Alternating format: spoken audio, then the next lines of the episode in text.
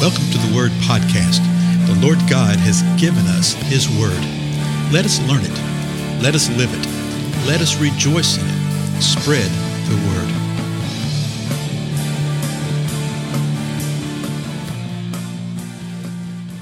Blessings, everybody. This is Dale. Thank you so much for joining with me today on the Word Podcast. You know, we've been looking at recently at a sort of a topical idea, the idea of being uh, one another, what we see in the Scripture and what the Scripture has to say, uh, specifically related to the body of Christ and how we are to relate one to another, one another. And you see it all the way through. Uh, there's just literally dozens of places where this phrase jumps out in various forms. And so, uh, in our last episode, we were looking in, in, Romans 12. And I want us to continue looking there. Uh, just to recap it real quick, remember what the first two verses of Romans 12 said. Uh, Therefore, I urge you, brethren, by the mercies of God, to present your bodies a living and holy sacrifice, acceptable to God, which is your spiritual service of worship. And do not be conformed to this world. Remember that conform carries the idea of putting on the mask, masquerading at the world. Uh, at the time of our gathering together right now, we've just come out of Halloween of 2017 and I'm amazed at how much even the body of Christ sits there and says, "Oh yeah, well this is something we do. You're not supposed to do it." And it comes out of this evil kind of thing, and but you know we do it anyway. So uh, basically, it's okay it isn't okay. So don't be conformed to this world, but also don't think that it's just putting on the masquerade for a particular evening.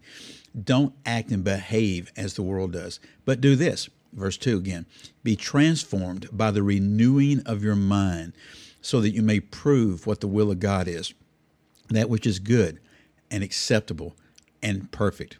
You want to prove what the will of God is. And then he goes on and he talks about how we're one body, but all of the members do not have the same function. And he gives insight into what we call spiritual gifts.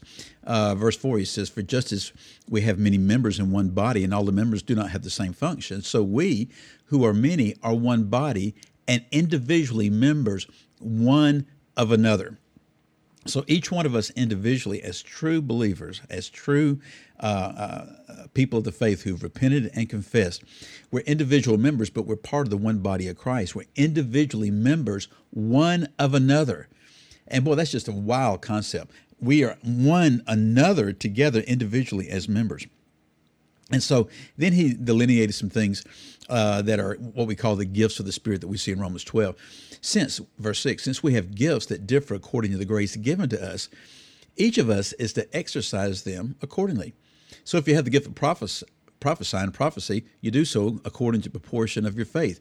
If service in your service, or he who teaches in his teaching, or he who exhorts in his exhortation, he who gives with liberality, he who leads with diligence, he who shows mercy with cheerfulness.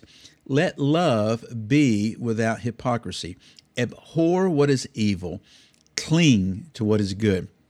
And that's the reason I think that, you know, sometimes I think, well, maybe I'm making a too big of a deal of this whole thing with the world. I don't think so, because the Lord says, abhor what is evil.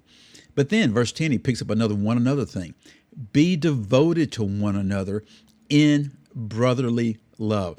So we are called as one another's to be devoted to one another. And then he says, give preference to one another in honor. And so these little one another phrases just start slapping you in the face here, don't they? We're to be devoted to one another. We're to give preference to one another. We are to honor one another. And so I'm not going to allow their uh, division to come about within the body of Christ because of a personal agenda, personal preferences, or anything like that. No, no, no, no.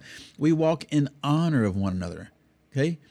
Then he says this, verse 11 not lagging behind in diligence, fervent in spirit, serving the Lord, rejoicing in the hope, persevering in tribulation, devoted to prayer, contributing to the needs of the saints, practicing hospitality. And so we've seen up to this point these truths about one another, but he continues. Now, verse 14 Bless those who persecute you, bless and do not curse. Okay? We're to bless those who persecute us. We're not to curse those who persecute. Just had an interesting conversation a while ago with a group of men. And uh, uh, some of the things they were sharing is seeking out and, and desiring to know how to do certain things. And it was really really good. The lord gives us insight into these things. He will give us understanding at the moment when we need to know what to do. But our heart needs to be oriented around the idea of speaking forth blessing even to those who persecute that doesn't mean that you can't defend yourself. It doesn't mean uh, anything like that. No you defend yourself you defend your family. The scripture shows us that that is okay. That's fine but the ones who are persecuting, you speak the blessing over them, even as you are defending them. You do not curse them within the power of the tongue. Now, watch this. Rejoice with those who rejoice. Weep with those who weep. That's verse 15 of Romans 12. Here's verse 16. Be of the same mind toward one another. Huh. Be of the same mind toward one another. Well, I wonder what that means. Well, let's read the rest of the sentence, right? Do not be haughty in mind, but associate with the lowly. Do not be wise in your own estimation. Whoa. So he's telling us, hey, don't think highly of yourself. Another scripture verse tells us that.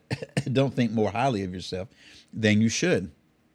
It's not saying that you can't think highly of yourself. Okay, but it's the attitude of the heart. If you have skills and you have trades and you have ability and insight, man, yeah, we need that. And we know that you're not blowing your own horn and everything, but you have that, that's wonderful.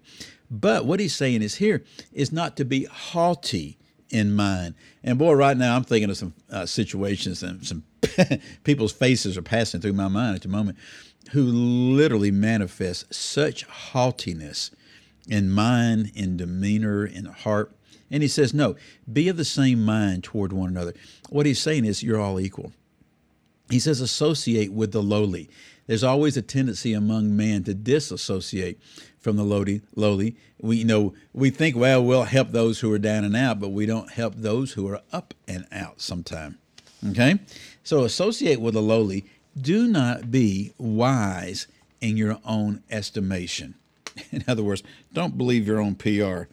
You know, don't believe everything everybody always says to you about things. Don't be wise in your own estimation. Um, let me just reiterate this thought. We'll be done today.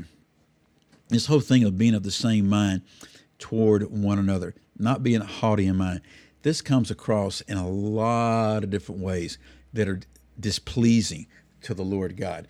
Uh, I'm not going to get into details over some of it, but a lot of times that which you're discerning within your heart that you find to be sort of uh, repulsive and you find it to be like, why are they saying that? Why are they always puffing themselves up? Why are they always uh, speaking down to the people? I see that so often from the pulpits of the churches in, in the Western world, where those who are preaching and teaching and are supposed to be leading are speaking down to the sheep, you know, uh, sort of putting them down. I've given several examples of that, of how you know people have said, "Well, I've studied this for hours and hours and hours, and I think I've got it in a format that you'll be able to understand it." really now, or sometimes uh, this whole thing that's so common now, uh, where people will be talking about stuff. Well, you don't know about that. Well, just Google it. Just Google it. Well, you should know about that. I'm surprised you don't know about that. I thought everybody knew about that. That right there is a form of spiritual haughtiness. Okay, haughtiness of mind haughtiness of spirit, which is attempting to raise oneself up and being wise in their own estimation. They do it by tearing other people down. And remember this you never build yourself up by tearing other people down. Okay? Start with, we're called not to build ourselves up. The Lord will do that in the time that He desires.